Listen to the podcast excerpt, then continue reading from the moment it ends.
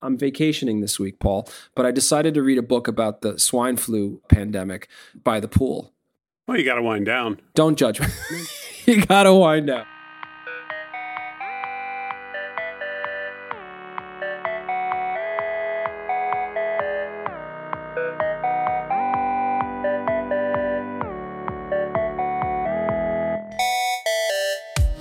Paul, Yes, Richard. how are you? Oh, doing great. Doing great. Getting by in a crazy pandemic world. We're having breakfast, and I make homemade oatmeal. I mean, I do a really good job with oatmeal. I, I experiment. Are you a steel cut oats kind of guy? You know, the steel cut thing pisses me off. That's like pole ca- pole caught tuna is another one that I love. You got to work hard on it. I mean, the thing about steel cut, because I, I make it almost every week, is you're looking at an hour. Yeah, yeah. What we do is we pre-cook it and refrigerate it. hmm that's what I do. It becomes too. this globs of stuff, and then we take chunks out and reheat them. But that's not what this podcast is about. You know what this podcast is about? Not oatmeal. Not oatmeal. My son was eating oatmeal, beautifully prepared oatmeal, and he turned to me and he said, "Dad, how many cars are in the world?" And I go, "Hey Google." Because I have a Google Home sitting right behind me. How many cars are there in the world? And Google, bless its heart, says, according to the website blah, blah, blah, blah, blah, dot org, there are 112 million cars in the world as of 2018 or whatever the There's number. so many more. There's so many more. but I realized something. I realized what has happened. 1.4 billion, for God's sake. Okay, I, I, I was paraphrasing Google. I Yeah, apologize to okay. Google. Google has the nicest voice. She's the nicest. It's a he. Oh, you have a he? I have a he. I, we switch it up every so often. So anyway, what I realized was this, and it made me think about, you know, for those listening to this podcast 20, 30 years from now, we're in the middle of a pandemic, a COVID 19 pandemic. And it made me realize how we perceive what Google has done to our perception of the finality and accuracy of information that you can ask a question and you can and i've done this i've done i've done it in ambiguous ways man and it is frightening because i'll type red-haired guy from that movie about the action Yeah, but that's Google language. yeah fine We've, we've all learned to speak in that weird algorithmic search language. it's incredible Animal, yellow hair, big cat. And it's like, yeah, lion. But your brain isn't getting a lion. can we pause a moment okay we can let's put aside the ethical questions and the moral questions and whether it's too big of a company and if it should be broken up 10,000 Twitter accounts just got launched because you said that. well good for twitter Can't put it aside. fine but Okay, but anyway, it's regardless. incredible, right? It's utterly incredible. And then it made me realize something else. And it made me realize when the pandemic started, this guy comes on CNN and he explained to me exactly how to wipe down my Chinese food containers when they came into the house. Great. And then I thought to myself, wow, that's really great, accurate information, Mm-hmm. right? And then CNN. Yeah. weeks go by, and then it turns out I don't have to wipe down my containers. No. Or wait, no. It's first. It started with uh, don't eat the salads, eat the hot food because the hot temperatures will kill the virus. No, we wiped down all of our groceries when they would come into the house. Yes. You know, Now I'm hearing, well, no, don't don't worry about that. It's it's then it was always a question like, what do I do with this melon? Right? Because am I going to put a bleach wipe on the melon? Yeah. How, how good is the skin? all of it, right? And it made me realize something, and, and I'm actually going to bring this back to Postlight and software. Believe it or not, okay. Though though your It's gonna be a melon comment derailed me here badly. Sorry about that. No, it's Mhm. okay. What it made me realize is that we've become conditioned to seeking out information or seeking out anything in neat, tidy packages, like clear answers, concise answers. Millions and millions of computers are thinking really hard to give me the right answer. I want the right answer. I want it now, and it better be right. And what we're finding is we this is a brand new virus relatively speaking. We're still learning about it. It's mutating. That's the best part. I wonder if Google's algorithms have factored in, well, you know, it wasn't as contagious. Now it's more contagious because it mutated. I'm like, really? I mean, really, dude? Yeah. Seriously? That's where we are now? So it's mutating and et cetera, et cetera, et cetera. So we're learning constantly and there is no true accuracy. I close my eyes and I see curves on charts. mm, mm-hmm. Yeah, yeah. Those little arrows that point up to the right, those are bad. yeah, and then they, you know, it's like this is today, and then here's where we predict it will go. And then the, the cone of uncertainty beyond today is you could drive a truck through it. Nobody knows a whole lot, but people seek out and are so hungry for that information. So it causes a couple things to happen. One, misinformation, right? Because people seek that clarity and that absoluteness, it gets filled by a lot of conspiracies that just are very tidy, right? They're just neat, they're easy to read and whatnot. And I'm reading a book right now called Influenza, and it's the exact same movie, dude. It's the exact same thing. And you would think computers and search engines and all of it would bring us to a better place. And it's the exact same thing. Technology doesn't change culture. Technology amplifies and accelerates culture like in the in the how fast it changes and oscillates. But it's the same stuff, man, over and over again. It's tricky. It, it really is tricky. Let me give you something back, which is have you ever looked at an email you wrote 20 years ago? No. Move. Okay. Well, no, and I'm not talking. English is my second stuff. language. I just want to point that out. sure, sure, great. No, like you, you go back. I have an archive of all my old emails, and sometimes I'll do a search, and you know something about uh, hypertext, right? And mm-hmm. it'll turn out I was writing about it when I was 20, and I was, or 22, and I was sending an email a friend with some big web ideas in the early days of the web. And I'll go back, I'll be like, oh, what was I thinking then? And you know what I was thinking? Exactly the same thing I'm thinking now. Like, just, I didn't have the information, yeah. I didn't have as much knowledge, I didn't have the tools that I have or the resources, but my brain was roughly the same brain thinking the same thoughts. Now, if you asked me before I went and looked at that email, you know what were you thinking back then? I'd be like i was i was like a cave person. I had no idea what was mm. going on. No it's not true. I had tons of ideas. I just didn't have the context. And I, I feel that this is also true of culture which is just like we kind of keep reinventing these same patterns over and over again. And every new generation is like oh, i just discovered television. Mm-hmm. you know sometimes you'll be on Someone on Twitter was just sort of like, there's this amazing show I love called The Sopranos. You know, I think what you're touching on here is we're constantly grappling. Like we'll always be grappling, right? And I think when you're in a position where you're supposed to talk to the world, whether it be on Twitter or whether it be, frankly, and here's how I'm bringing it back to Postlight. We're a digital strategy, design, engineering, wonderful organization, global in nature building amazing platforms and tools for uh, that's our marketing pitch. I snuck it into the mm-hmm, conversation mm-hmm. here. Good job. Hello at postlight.com. That's the email. Whether you're talking to your team, at a company, whether you're talking to your stakeholders, here's the challenge they seek that tidiness. They seek clarity from you if you're a leader. They seek it. They want it. They want to know you did the hard work and that you've boiled it down for them. I want to give two pieces of advice. We often oftentimes try to steer towards advice and not just bitching and complaining on this podcast. One, parse your words. Parse your words really carefully. Sit with them make the slide, write the words down, then get away from it for a day and come back to those words. Parse the words very carefully because it's going to come down to a few words. What's happened right now with, you know, bless Twitter's heart, but Twitter is anti workshopping, is anti editing, right? Twitter is blurted out, say it, and they keep score by impact, right? But when you're talking to people, whether you're a leader of a nation or a leader of a team of four, parse your words and be careful with them because they're going to latch on to them, right? You're leading and it's meaningful. And it, you could be a customer, you could be a stakeholder, mm. but your words are going to be, they're going to carry a certain amount of weight. So when I say parse, what I mean is scrutinize them, think carefully about them, replace them, workshop them effectively because they're really, really important. What that means is if you don't know for sure you need to bake that into how you're communicating and how you're talking. And you, the science. Give, give, us an example here. We're, okay. we're getting very abstract. Let's go back to the pandemic. Okay, communicate something to me. The scientists are boring. They're so boring, right? They're trying to say words and it sounds like the same words over and over again. But what they're actually trying to do is fold a big, long document and new study into some advice like they're trying to boil it down right they're trying and, and it's mm-hmm. not interesting it's not clickbaity It's just shitty summary that hopefully is good for you that they're trying to hand to you and so that you can take it forward and, and use it usefully.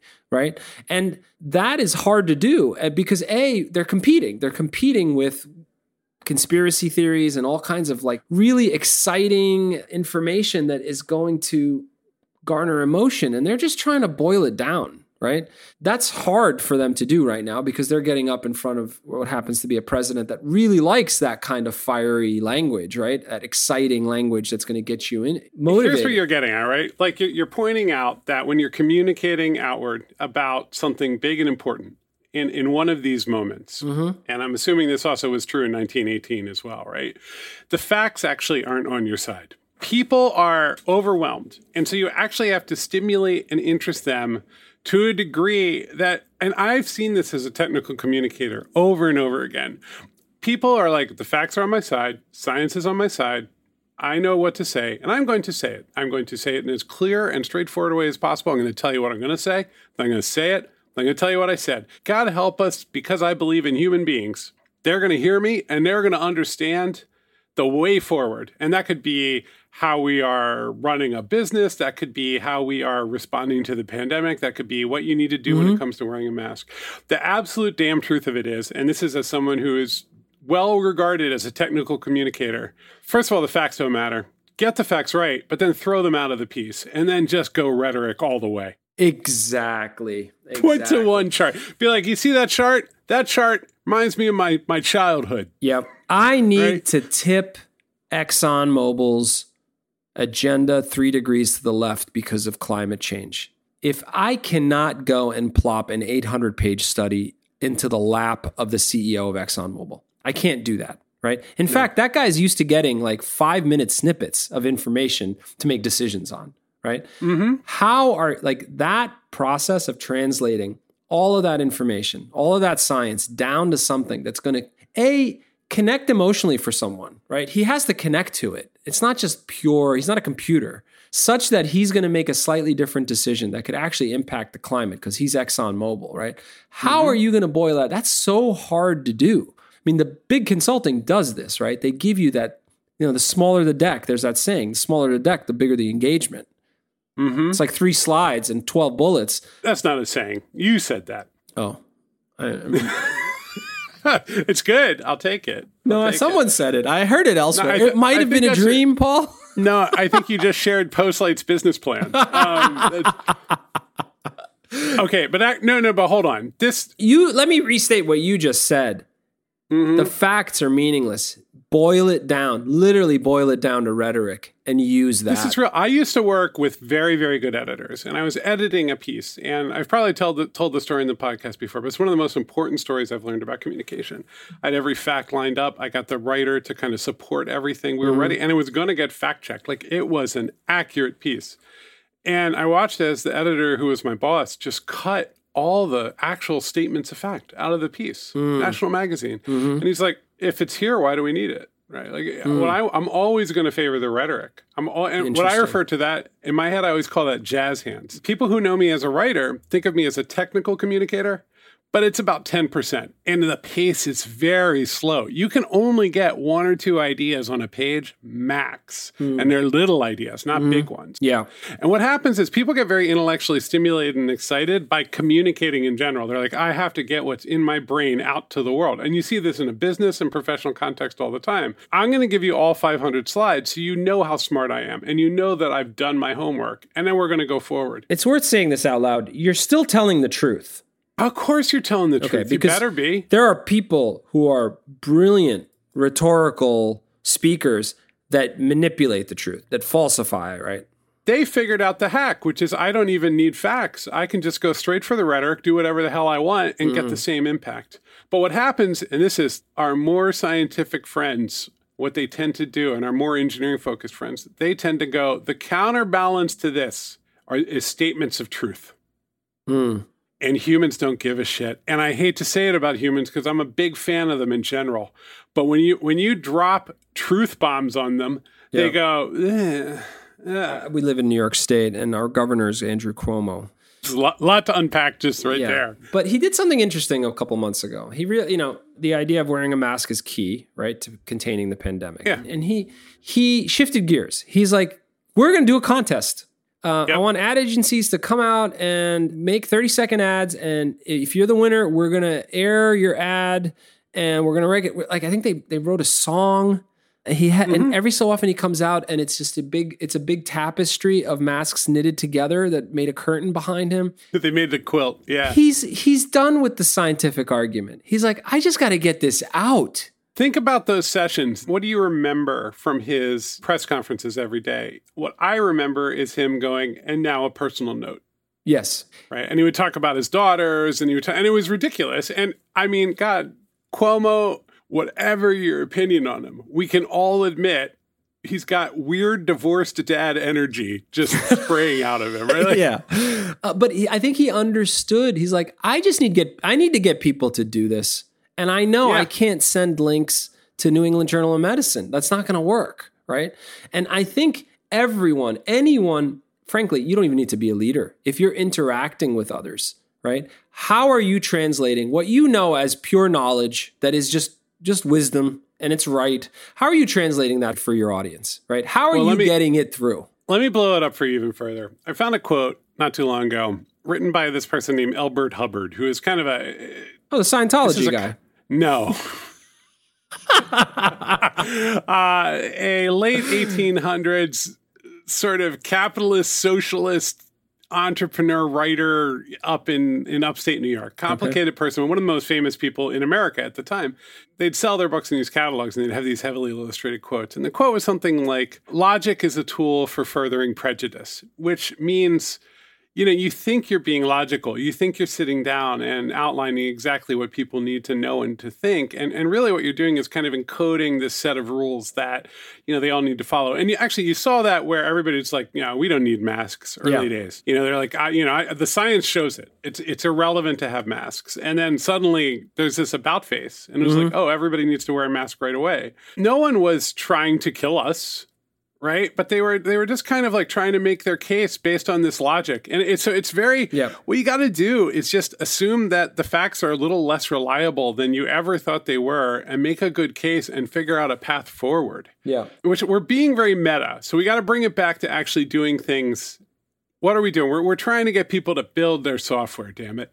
Look i don't think we have to apply it. I don't think we have to ground it. If you're in sales the most powerful tactic I have is listening and listening and listening for a really long time. And then there is one sentence, I call it the punch in the mouth, right? Mm-hmm. That it's distilled down so much thinking and it's it's assertive. It's a very strong, powerful thing to say to someone, especially someone that's thinking you're selling to them, right? Like that you're gonna compliment their shoes but it is so massively powerful. So in that context, and when and know, we've had we've said in the previous podcast, you're always selling. You're selling to your boss so you can get budget sign off. You're selling to a prospect because you want them to sign a contract. You're selling to your spouse. This is life. Like to me, getting someone there is not going to happen through brute force, right? It's going to happen through having them somehow connect to what you're saying. Be ethical, be truthful to your point. But to me, that stuff applies. I mean, if you want me to go on a rant about leading a software team this way, I could do that. If you want me to go on a rant about closing a deal, I could do that because this is fundamental stuff. It is about communication, right? In a very fundamental way, right? Look, you also you have to appeal to the other party's interest. That's a great point. It's a great you point. cannot force them to see things your way. That was one of the great advantages of going into business with you after being a writer for so long. Is as a writer, what you learn, people have a lot of fantasies about what that job is and how you get to tell people what to think. Mm-hmm. As a writer, what you learn is you'll never tell anyone what to think. You'll mm. never. They will connect with you as long as it is in their self interest and as long yeah. as it helps them further their own agenda. Yeah, you're a way for them to explore the world. The things that you know are a way for them to learn about the world and nothing else. It is not about you. It is about them. And so that's, that's your audience. Point. So you're sitting there. The great sign to me of leadership and the executive level is almost an anti sign. It's someone who no longer has anything to prove. It's always because it's been that has been beaten out of them, right? Yeah. Like it's never because they're just yeah, this yeah. absolute natural. It's because they finally learned to just shut it Yeah. and go, what do you guys think? You know, this is this has been one of the more kind of abstract intellectual of our podcasts, but I this actually you could have a series of podcasts off of this topic in my view because I think this is the this is the secret sauce. This is the fundamental stuff. I'm convinced a lot of this thinking is part of Postlight's success. I think it's it's part of a lot of people's success professionally, personally, and the like. And we're in such a time where communication is abused in such radical ways and amplified in such radical ways that it's disheartening, frankly. I don't think we need to tie it to software, but can we tie it to software? The reality is, yes, you really can. Here's how. And, and, it actually is part of the ethos of software. People talk about empathy for the user and giving the user what they need and, and you know issues around accessibility and so on. Those are actually doing this. That is this, where you are saying, hold on a minute. Let me stop showing you all the data I have. Let me sh- stop showing you all Empathy. the signal. That- you said the word. and then it comes back to simplicity. And what is mm-hmm. simplicity really? There's a lot of nonsense about what simplicity is. All yeah. we're doing is giving them the power they want without having to show them our power to convince them how cool we are. Yep. Right? So the best example of this early earlier days, not anymore because they jam ads in your eyeball every time you do a search, but Google early days, it's magic. You go in, you type you type a couple words, and it's like, oh, I know it was magic. Are you aware that you talked to fifty thousand servers over the course of last yeah. month? No, you got one box, and then they then they're going to give you all those ads. So you got to pay the you got to pay the toll. But boy, does it feel magical when you first have that experience. Can I close this with one more tip to your oh, point yeah. that you're making right now? You're the co-founder. Never pull up a spreadsheet in a meeting. Oof. It's a tough one. Because you want to show you want to show all that work you did. I've done it. Oh, uh, I've done it. I've done it. I've many times in my life. I've been like, and here is the spreadsheet. Well, that's about you then, right? That's less empathetic, isn't it? Well, what I will say, uh, not you specifically, Paul Ford, speaking just you know. All right, let generally. me give well, the advice I'd give is, you know, you don't have to fight all the urges. You don't have to totally, you don't have to take a screenshot of the spreadsheet. you can't tap in. You can't click in on no, any cells. No, no. Drop it in there and say, obviously, we did a lot of work building this model. That's okay. Yeah. Let them yeah. see that hint that there has been a lot done. It's okay yeah. to brag and show off a little bit, and then bring the focus back to the audience. Fair. That's fair. That's fair. Um, All right. Uh, on that note, we are Postlight. I think I snuck in a, a pitch on, on did, who we are and what we do.